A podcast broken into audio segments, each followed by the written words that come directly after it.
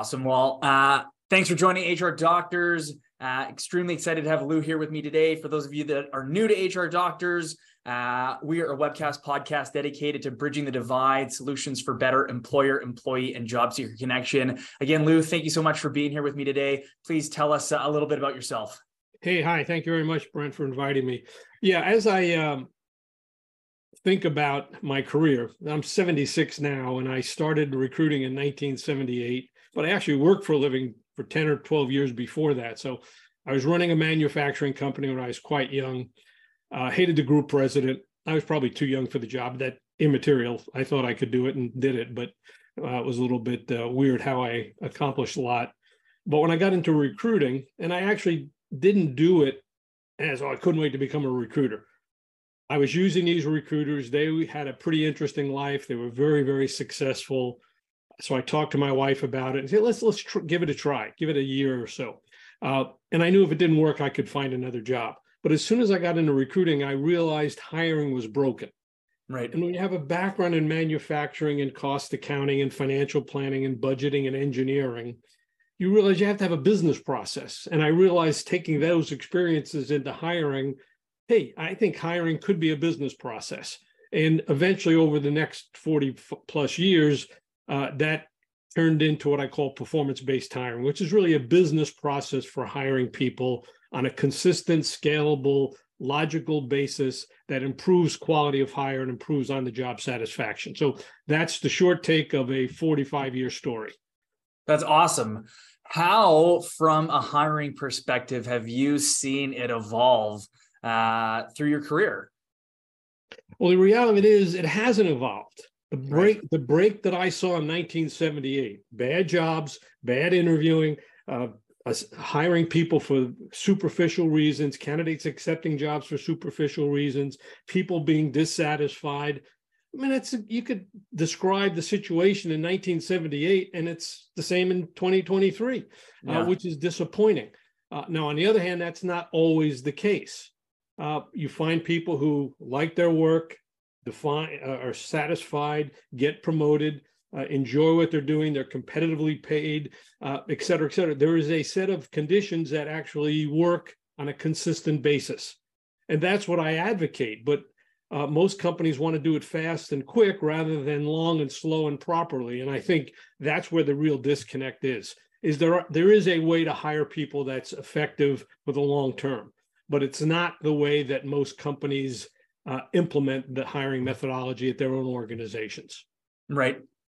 I mean, you know, the foundation of where H R Doctors came from was through our core values, which are helpful, resourceful, driven, relentless, and sensible. And they're they're live in my organization. And as of late, I've been producing content on what I call the three pillars of a successful hire. I feel on the front end, pillar one is your vision, your culture, your mission, your, your values.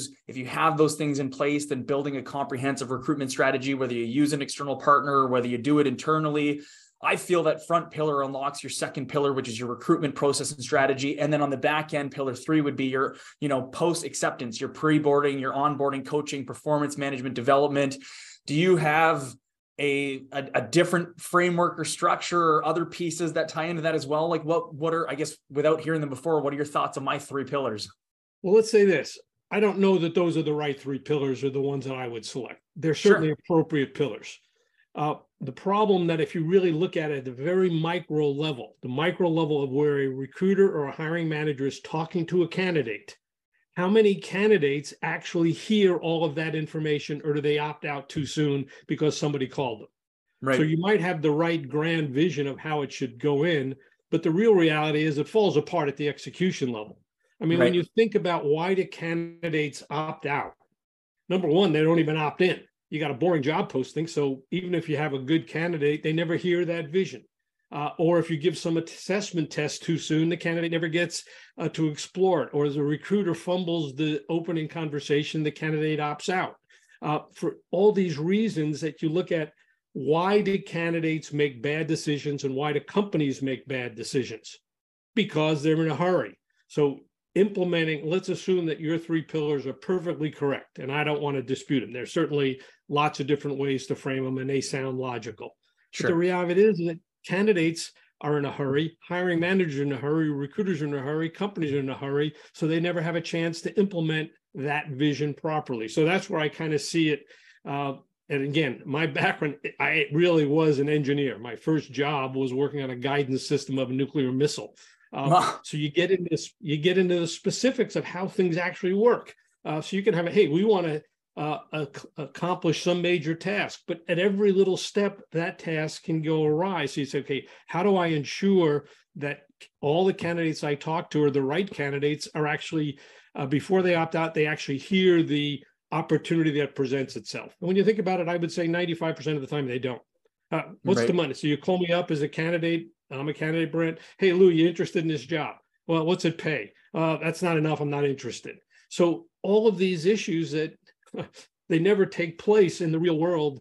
So you got to say, okay, I got to have a micro level strategy that works one-on-one. And I also have the macro level strategy, which is your vision that makes sense and supportive, and then put all those pieces together. That's not an easy task to accomplish. Yeah. Do you, do you feel, you know, as I, I shared at the onset, I feel like part of the reason why I created this is because of the disconnect between job seekers and businesses. The share of information has become more readily available with social media. You know, there's businesses that are looking to hire. There seems like there's this constant demand and challenge of an inability to find the right people for their organizations. We're seeing layoffs happen in, in numbers uh, that are highly more, are more highly visible now than they ever have been before. And yet there's all these job seekers out there that are saying that they're having a hard time finding jobs. But like I said, we're still seeing this huge demand for people. Do you feel that it's any different now than it was before? Like, are you still seeing the same disconnect in the market, or do you feel it's different or greater now than it was when you when you first got into the space? No, it's exactly the same. Exactly yeah. the problem you said. You, this just could have been, we could be having this conversation. It wouldn't have been on Zoom, of course, in nineteen seventy-eight. And you would have said exactly the same thing. Right. You would have said exactly the same thing.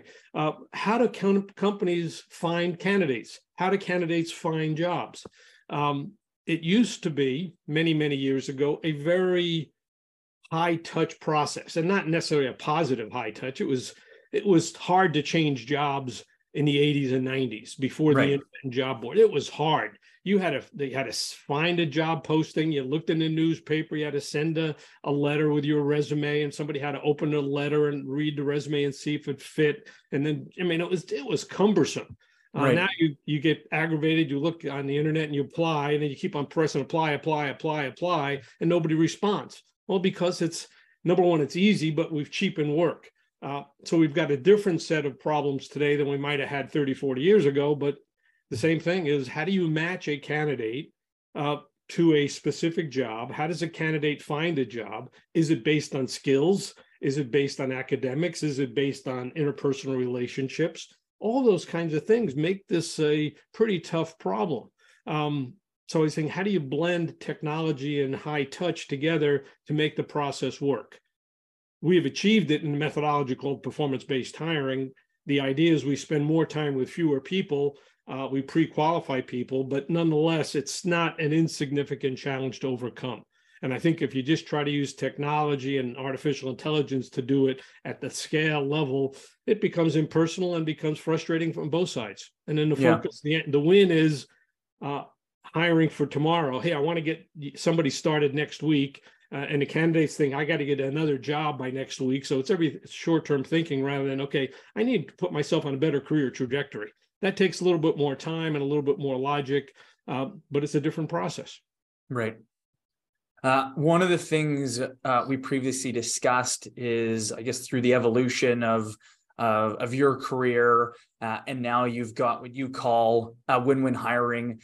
Is is that kind of the all-encompassing? If you could go to a business and say, this is how you do it, that kind of covers it, or is that more of a siloed part of the process? No, it's definitely a loud part of the process, but it's not it's not the end game. I mean, it's conceptually what it basically means. So let's assume you were a candidate of mine, Brent. And yeah. I would say, Brent, I'd like to talk to you about a career opportunity. And you say, yeah, I'm happy to chat. I said, but uh, the logic here is, Brent, this will take more time. If I decide to present you to my client, a hiring manager for a job, um, there's a high probability you will get an offer. I only send three or four candidates. All my candidates are seen. So there's a twenty-five, thirty-five percent chance you will get an offer. But right. before you get an offer, I'm going to say something to you. Let's assume it's a month from now and you actually get an offer, but you could think about it today is I'm going to say, forget the money. Do you really want this job? And I call, and I call this process, Brent, win-win hiring, meaning you're hiring for the anniversary date, the first year anniversary date, not the start date, right? Where you see this job as a good career move and you're excited a year from now after you start. And the hiring manager says, I'm glad I hired this candidate. Right. That is hard to achieve. Uh, but by asking you to say, forget the money, why do you want the job? I want you to think about the work itself, the company itself, the team itself, the hiring manager, uh, the work-life balance. Obviously, the compensation's got to be competitive, but you've got to think about all of these things as you decide to compare offers and accept one. And maybe all of those thing components, Brent, are your three pillars, but nonetheless, that's what it is. That takes a lot of work. Yeah. But by doing it, achieving it, candidates will be more satisfied. Their performance will be higher. Their satisfaction will be higher. Their turnover will be less. The results will be greater. You'll raise the talent bar. You'll change whom you hire and how you hire. Um, that's a nice, compelling mission and a goal. Uh, but hey, you still got the micro level. You still got to do all these activities to pull that off. So conceptually, that's the right thing. So your question of win-win hiring, is this all encompassing? Yeah, that's kind of the goal. But the reality is, it's a lot of work at the detail yeah. and the micro level. You got to put when, all those pieces together. When you when you work with a business, uh, I'm assuming on the front end, the goal is to discover their value proposition within the win-win. Is is that something where you're finding more and more companies have these things dialed in and have really readily no. available answers? No, it's still, still weak in a lot of these areas. It, again, it's the problem is you can't generalize that win-win hiring. If you're right. hiring a cost accounting for a manufacturing company, that's different for a sales rep selling solution selling in the same company. Right. Uh, that's different than the marketing who's launching the product or the software developer building the interfaces and the customer service centers. I mean, so each job requires some understanding of what are those components to achieve a win-win hiring. For a cost accountant, it might be uh, attention to detail to really save money. For the marketing person, it could be developing good competitive advertising. Uh, for the sales rep, it could be conducting detailed solution selling analysis. So you look at, you can't just take this generic approach and say, apply it to every single job. No, the hiring manager has to do it.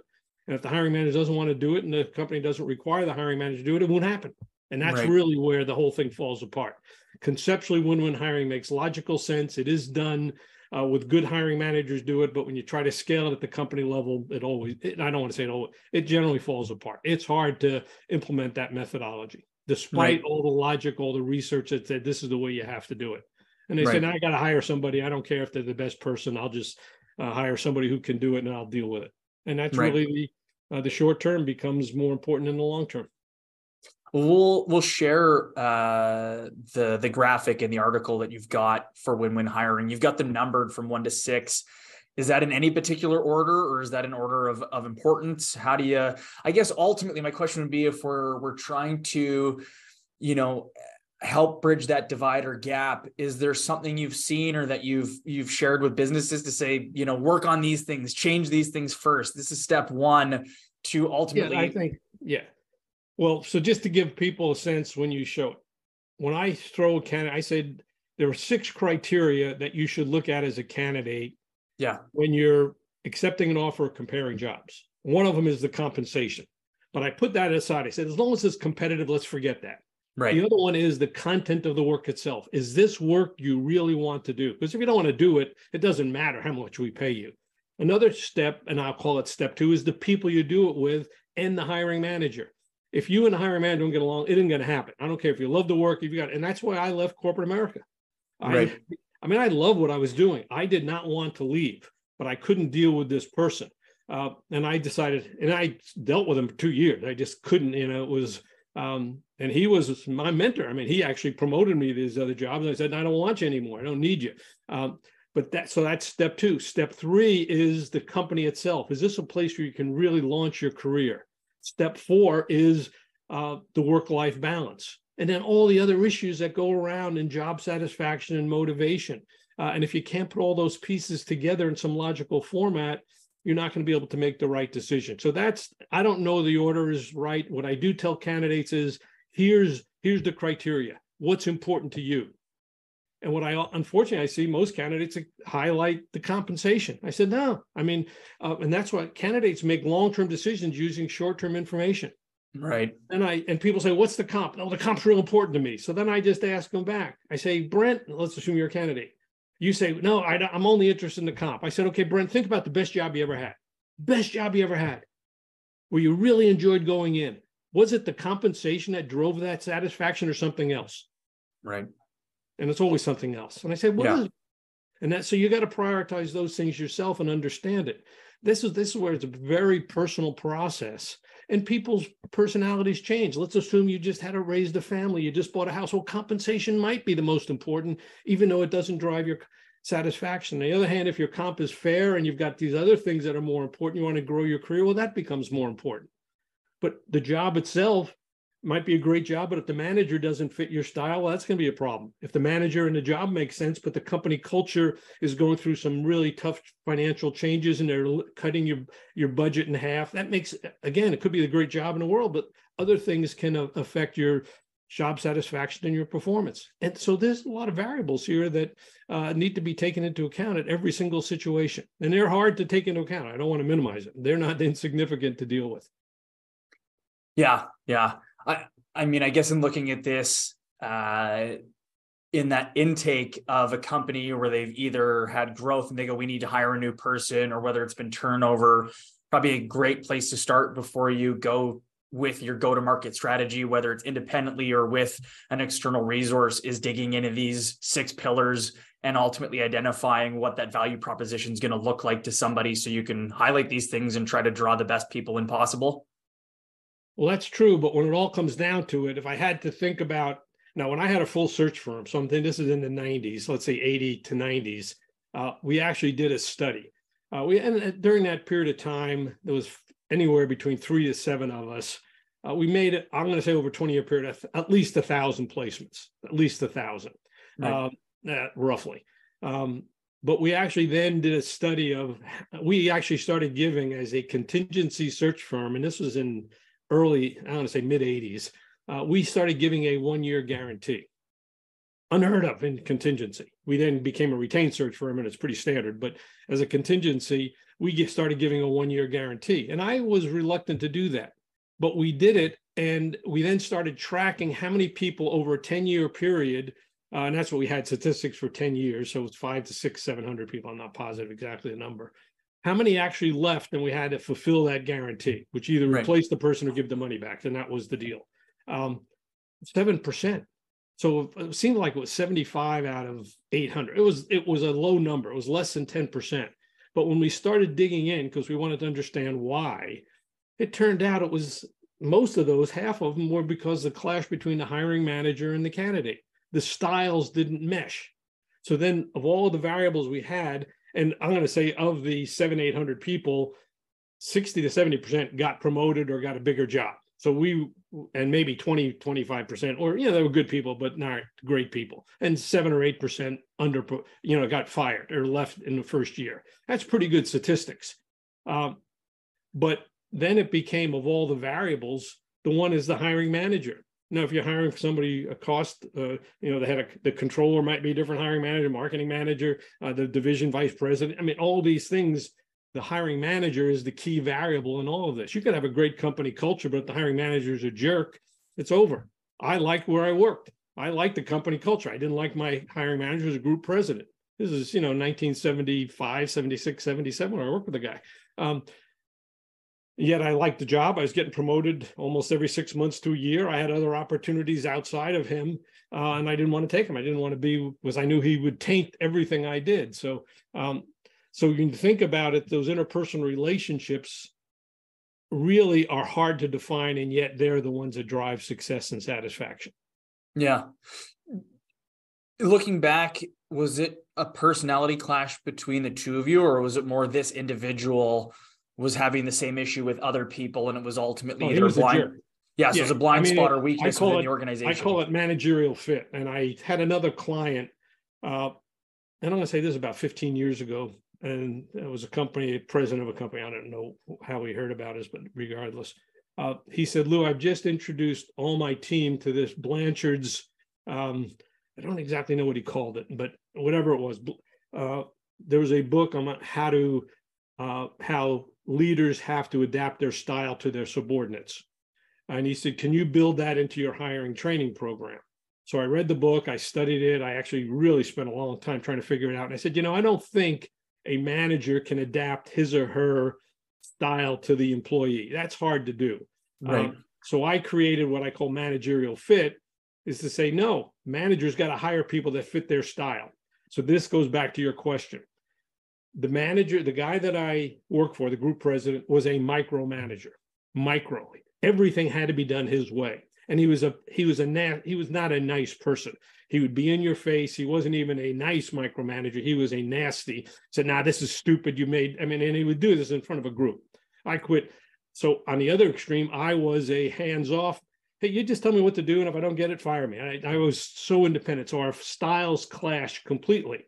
Right. Um, uh, so when he would come in and say, "No, do it this way," I said, "That's a stupid way of doing it. You don't know what you're talking about." "No, I do it my way." And then, "No, I'm not going to do it your way. Fire me." And they, so it really became this clash of styles.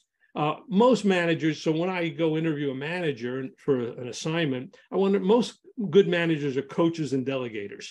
They can coach people. They can train people. Uh, or they can coach and delegate the work. Some of them are saying, no, just be able to get it done. I don't want to give you any training. I just want you to get the results. And I can certainly work with that kind of manager.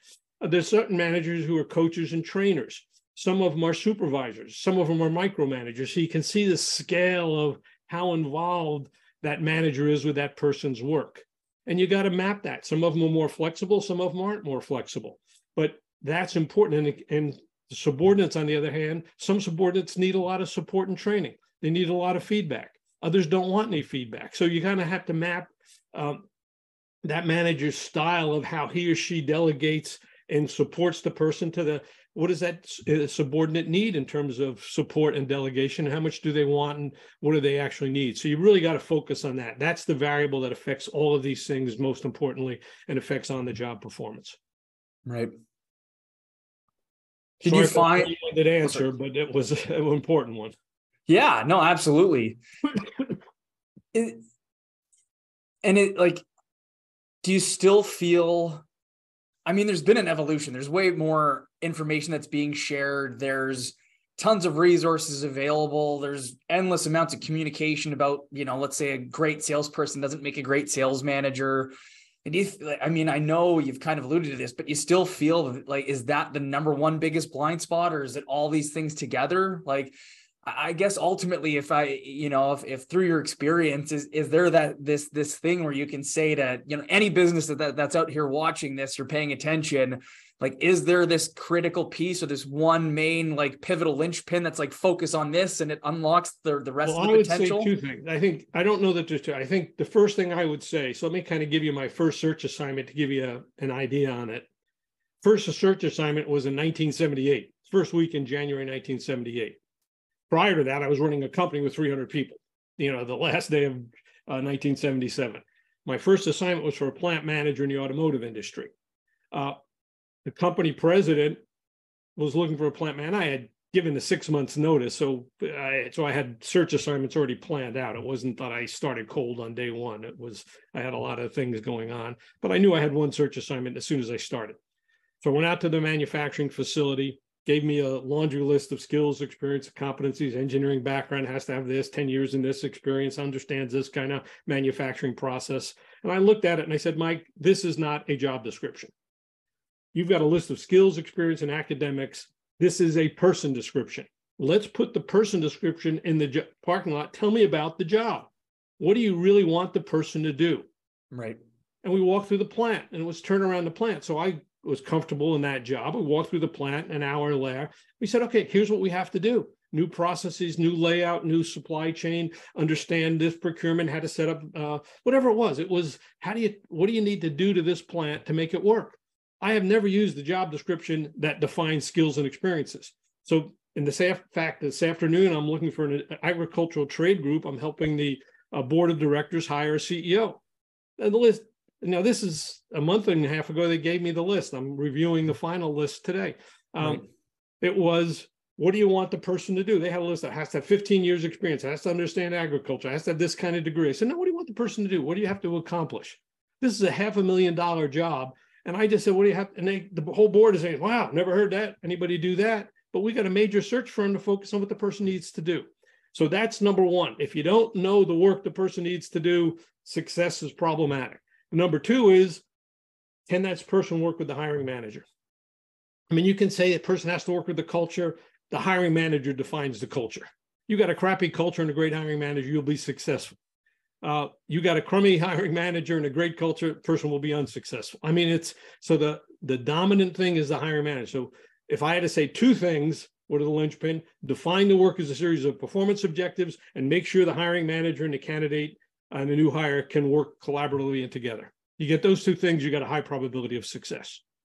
Yeah, and if we go back to your first one there, it, it, so assuming that's something you see often, why do you think they get hung up on trying to identify like who that perfect person is, as opposed to like this this sometimes magical person, as opposed to this is the job that needs to get done and trying to hire based on getting it done versus who we think is going to be the person that can do it? Well, let me kind of give you another story. So this was about sure. twenty years ago now. Uh, and it was when the dot-com and the internet was booming. So let's assume it was late nineties, early two thousand.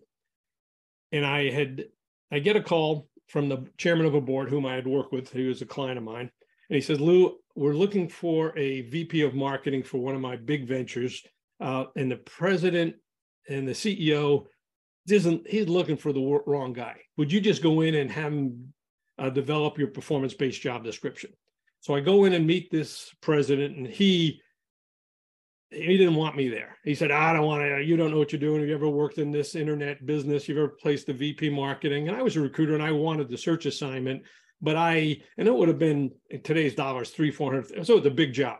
It sure. wasn't that much then, but it was approximately, it was half that, but irrespective. Um, but I was only going in there to define the work. I never wasn't, and the, the guy who brought me in just wanted me to have the president rethink how to think about work. Says, I need somebody who's got a master's degree from a top school, uh, a master's in engineering and in business. Have you ever hired people like that? I need someone with five to eight years experience doing this exact thing. And he and I need someone for only the top schools, only the, here's Stanford, Caltech, or, uh, I mean, it was he was really giving me this list of world-class person. Uh, and I just, and he didn't want me in the room. Uh, he was really discounting me so he could talk to the board and say, I talked to Adler, but he's no good and I don't want him. Uh, so I just said, Lee, let me just ask you one question. And this is after a half hour of being berated. So, I mean, this was not insignificant. Sure. Uh, and I was taking a lot of heat. Uh, but I'm from the Bronx, and so I didn't care. In manufacturing, you take this heat all the time. Um, so I said, Lee, let's assume you hire a great person, whether it's me or anybody. You hire a great person. It's a year from now. And the person is a remarkable person. And you want to give this person an extra bonus and an extra share, maybe even promote him into some bigger role. What would this person have accomplished over the course of the year where you could confidently tell the board, this is an outstanding person? He just stone silence. He said, what a phenomenal question. You finally asked a good question. It was actually the first question I asked. So it didn't yeah, sure. Uh, but he said, create a three-year product roadmap that details exactly how to leverage our engineering capability, overlay that with what the market and the technology and the internet interspace is, and it was all infrastructure internet space is, and how we can maximize our product development without adding a lot of uh, R and D funds, but maximizing our critical technical skills and building a detailed product roadmap that gives us a chance to grow two X over the next three years. I said, Lee, if I could find someone who could do that work, and I will not compromise on that work, could do that work, but didn't have exactly the experience you wanted, didn't have exactly the engineering background you wanted. Obviously, I'd have to have some of that background. I couldn't do the work. Would you right. at least see the person? He said, absolutely. Right. He hired a, somebody from me four weeks later who could do that work.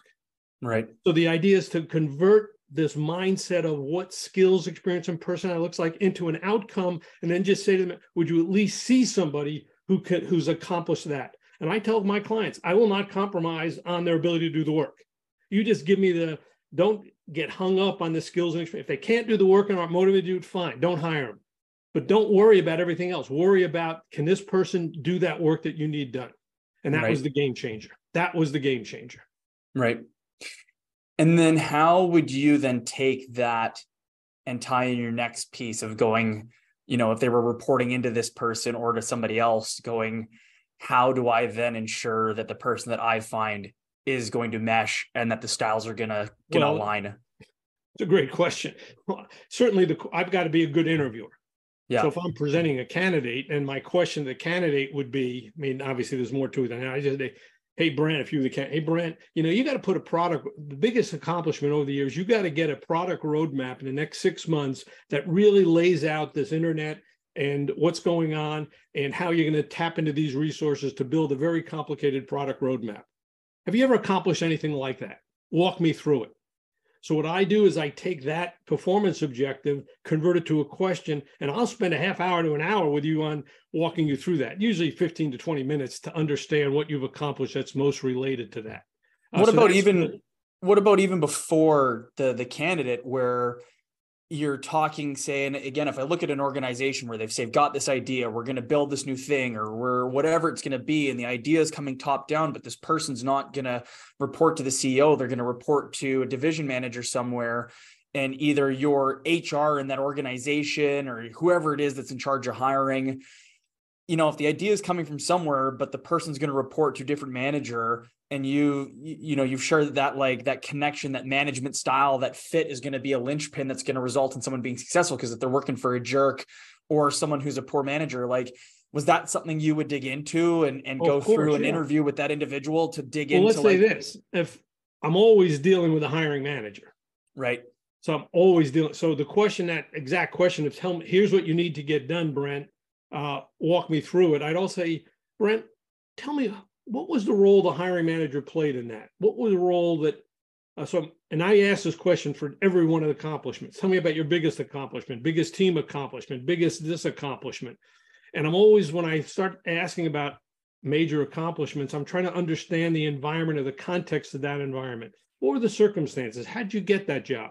What was your hiring manager like? Walk me through the role that that hiring manager played in uh, guiding you and delegating and managing along. How often did you spend time with him? What was your hiring manager, your best hiring manager? What was your worst hiring manager? So you start asking about major accomplishments and the environment behind that, particularly the relationship with the hiring manager. You start understanding the role the hiring manager had in that person's success and or that person's failure. Tell me your biggest failure. What was what was the cause of that? Not enough resources, the hiring manager. What, what do you think of this hiring manager? So I'm always focusing on that relationship and those questions on the hiring manager and trying to understand the context of that person's successes and that person's failures and trying to map that to the new situation.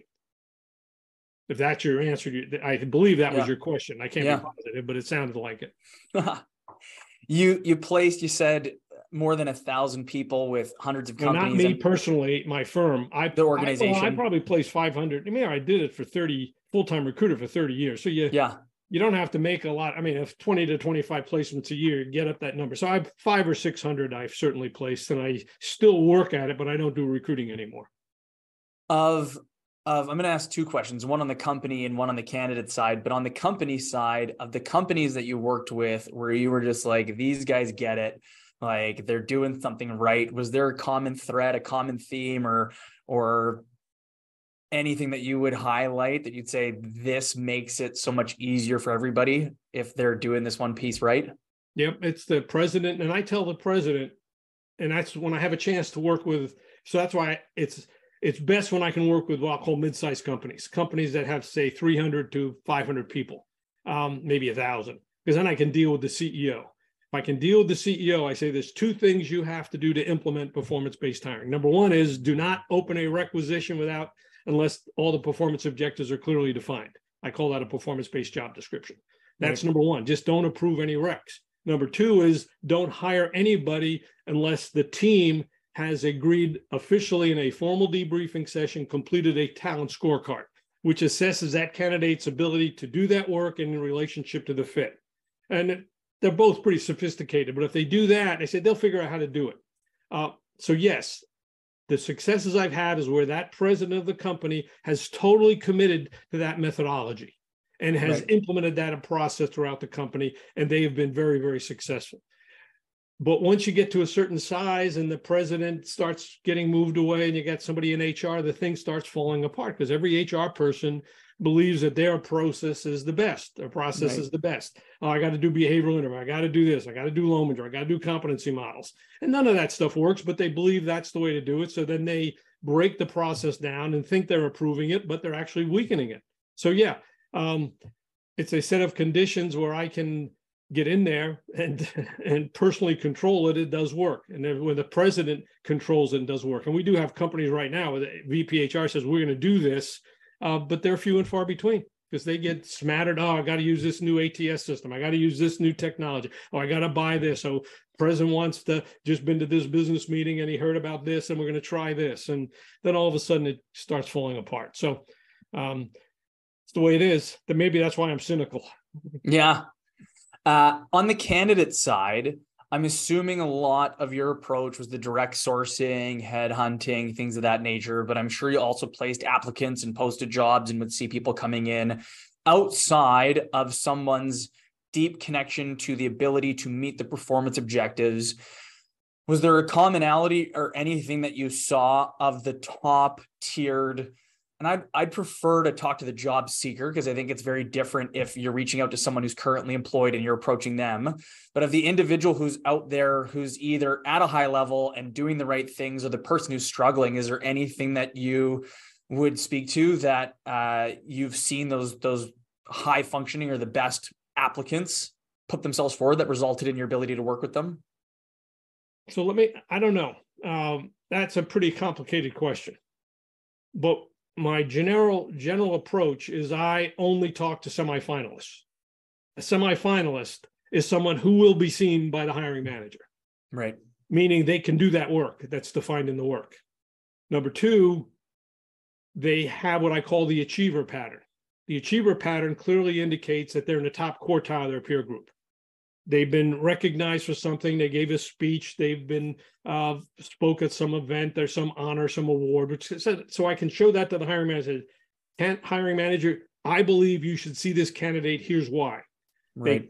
They, they've accomplished the work, and they have clearly been recognized for accomplishing, being successful at it. My manager says, of course, I'll talk to the person. I didn't even say hire. I said, just talk to the person on the phone. The other part is uh, when you think about the whole process, I got to get someone who's going to accept an offer, and it won't be the biggest money. Never had the biggest money. And if I do, it's luck. Uh, but it's got to be competitive money and it's got to be the best career move. Then I know I can close it. So I look for candidates as a semifinalist who would see this job as a career move. It could be that their company is flattening out. Uh, the company's going through some troubles and I can move them from industry A to industry B, which is better. I could give them a better title. I could put them on a faster growth path. But I look for those kinds of things. So I don't talk to a lot of people. I do not. I talk to semifinalists only. And a lot of them are referrals, not all of them, but a lot of them are referrals. Uh, and I know how to play the game. And I looked at LinkedIn and I can get, I can get referrals for any, almost any job in twenty-four to forty-eight hours who are excellent. I mean, right. aside from the fact that I got a pretty deep network, but I can build a new network, but I only talk to semifinalists or people who can give me a semifinalist. Uh, I don't have time to talk to people who are fully skills qualified, who are desperate. Uh, so the other part is, is that these people are hard to close. They will be discriminating. The other one is they do not make superficial decisions. Right. And I know that they'll get a counteroffer. I know they'll get another offer. Even if they're not looking, uh, as soon as I start talking to them, they will look. Ah, well, I got this one job. Let me see if I can find something else. Uh, so I'm thinking about that all the time. So is that an ideal candidate that I look at? No, I don't know. I'm looking for someone who uh, is likely to take an offer and likely to be seen. Uh, and I know that there's going to be some competition. So I've got to persist. I got to make sure that they don't opt out for stupid reasons. And I've got to be in a position to, to close and without the biggest budget. So I close with the biggest, best job. And if I don't get there, fine. I, and I tell candidates, if this is not the best job, it might not be the best money, but if it's not the best job, don't take it. And I'm certainly fine with that. But my obligation to you is to get you all the information uh, to, to make the right career decision. Awesome. You spoke in Uh, the onset of our chat about discussing the win-win hiring with the job seeker, with the person you've identified, the six categories. and how it often would still revert back to the dollars. Did you feel when you were talking to these, um, you know, these top tiered candidates that you reached out, these, um, I forget what you called it, not the finish line. What'd you call it? How did you describe them? The anniversary ah, date or? No, no, no. The, just the, they, they were kind of at the end of the process. They'd already kind of been screened and anyways. Okay.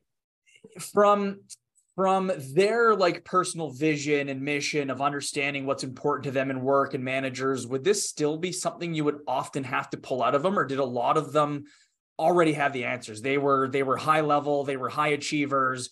And like, again, did a lot of them already know what that looked like, but just maybe hearing the question, or was it, again, was it something you really would have frequently have to dig in with them and help them realize what their vision was and that they didn't really know it? I think it's a combination of both.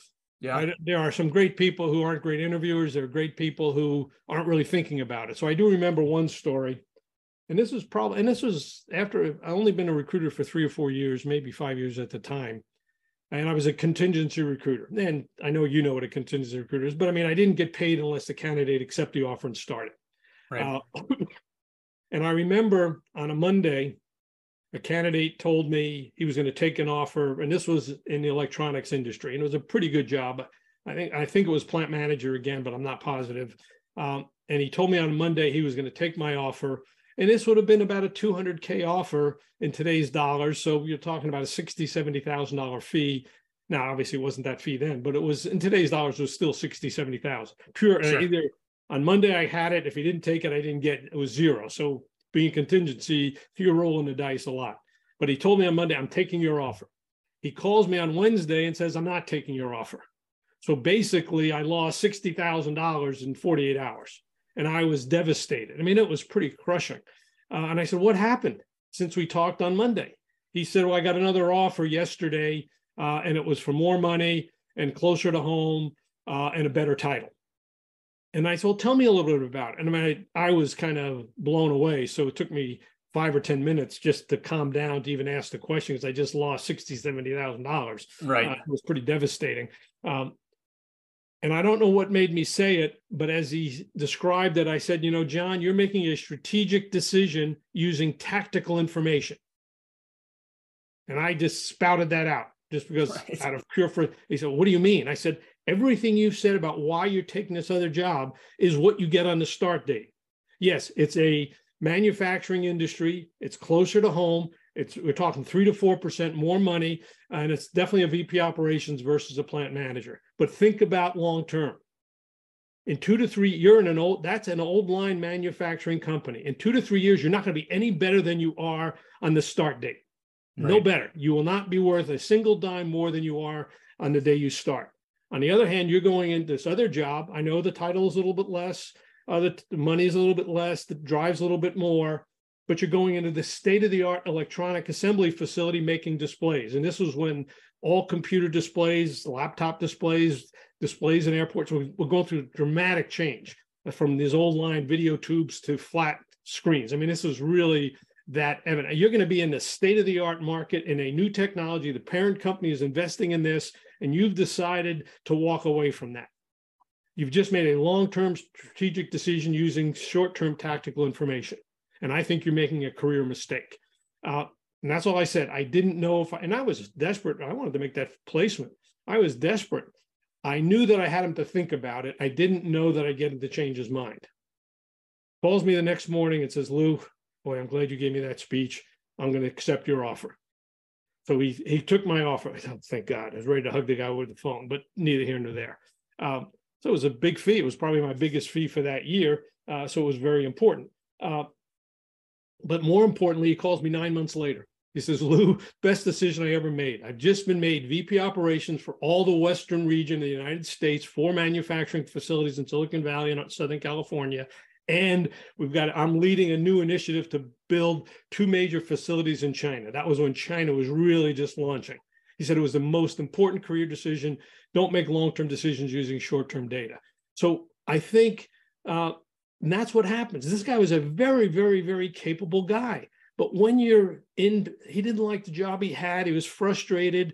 So when you're trying to avoid pain, Your goal is to get out of that pain, and you make short-term decisions. And that's what everybody, I don't like my job. I don't like my boss. I don't like this.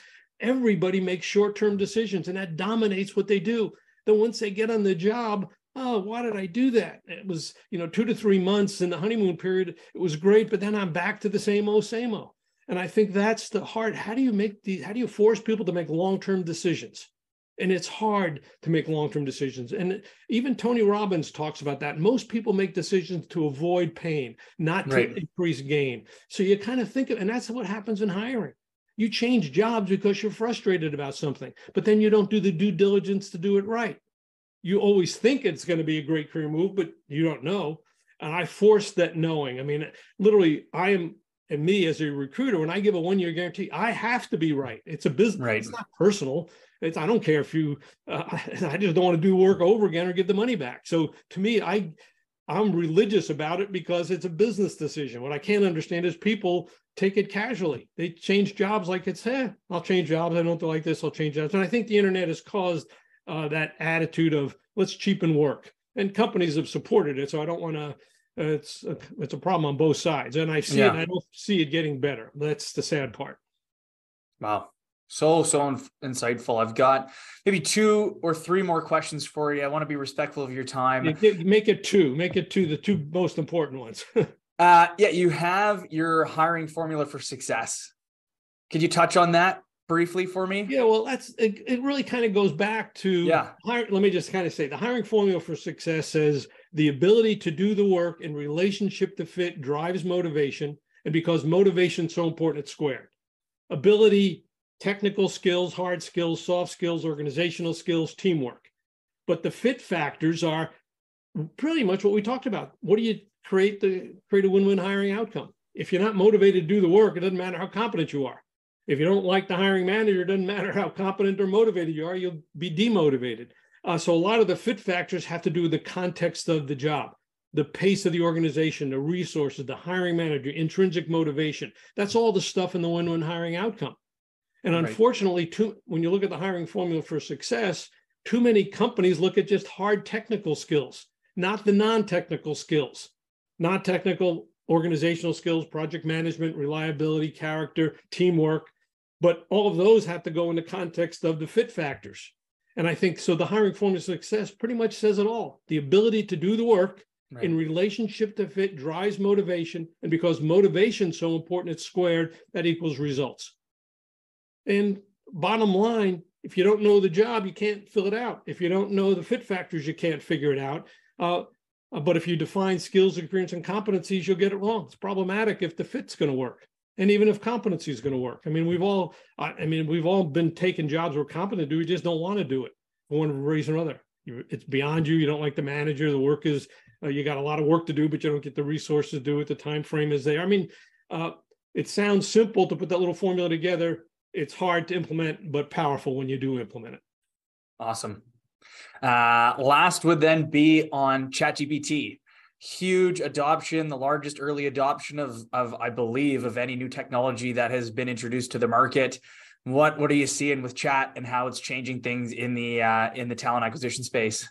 Well, I think, the, I mean, and it is powerful, and I and I'm blown away by it. But the problem is, is that, mo- and I see all these articles. I mean, I saw yesterday an article, ten ways to use Chat for hiring. All they're trying to do is use this bad hiring of mixing and matching people to jobs based on skills, and they're trying to be that more efficient.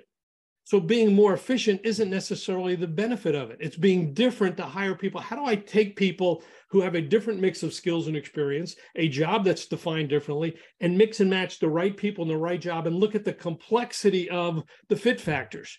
It can, and we're actually working on how do you implement that hiring formula success properly to achieve more win-win hiring outcomes. That's a different way of thinking about it, not just trying to be more efficient doing the same thing you're doing today, but being different and doing it better to raise quality of hire, not just to fill jobs more quickly. And I think that's really the, the possibility that ChatGPT offers to everybody. And that's what we're doing in our training. Amazing. Uh, Lou, how can people learn more about performance-based hiring through you guys? Well, the best way is just join our book club. I mean, it's free. You go to hire with your head dot com. That's the name of the book, Hire With Your Head. I'd love you to buy the book. I make a buck fifty every time you buy one, uh, but Wiley is happy, so they'll publish another one. Uh, But then we also, every month we, we meet and we discuss some of the chapters in the book. But to me, that would be the best way. Just go to hire with your head dot com, join our book club, come to the event. Um, and we talk about these issues real time in real practical situation. How do you define your job? How do you do this? How do you find candidates? How do you network? Whatever it may be. How do you close the deal? I mean, all those things we talk about, we just go through different chapters in the book and different topics. So that would be the best way to get in touch and stay in touch. Perfect. We'll make sure that it's linked in uh, any of the posts that come out through the uh, through the chat. Lou, thanks so much. It's been fantastic talking to you. I really appreciate you joining me. Thank you very much, Brent, for having me. Good luck and hope this works for you.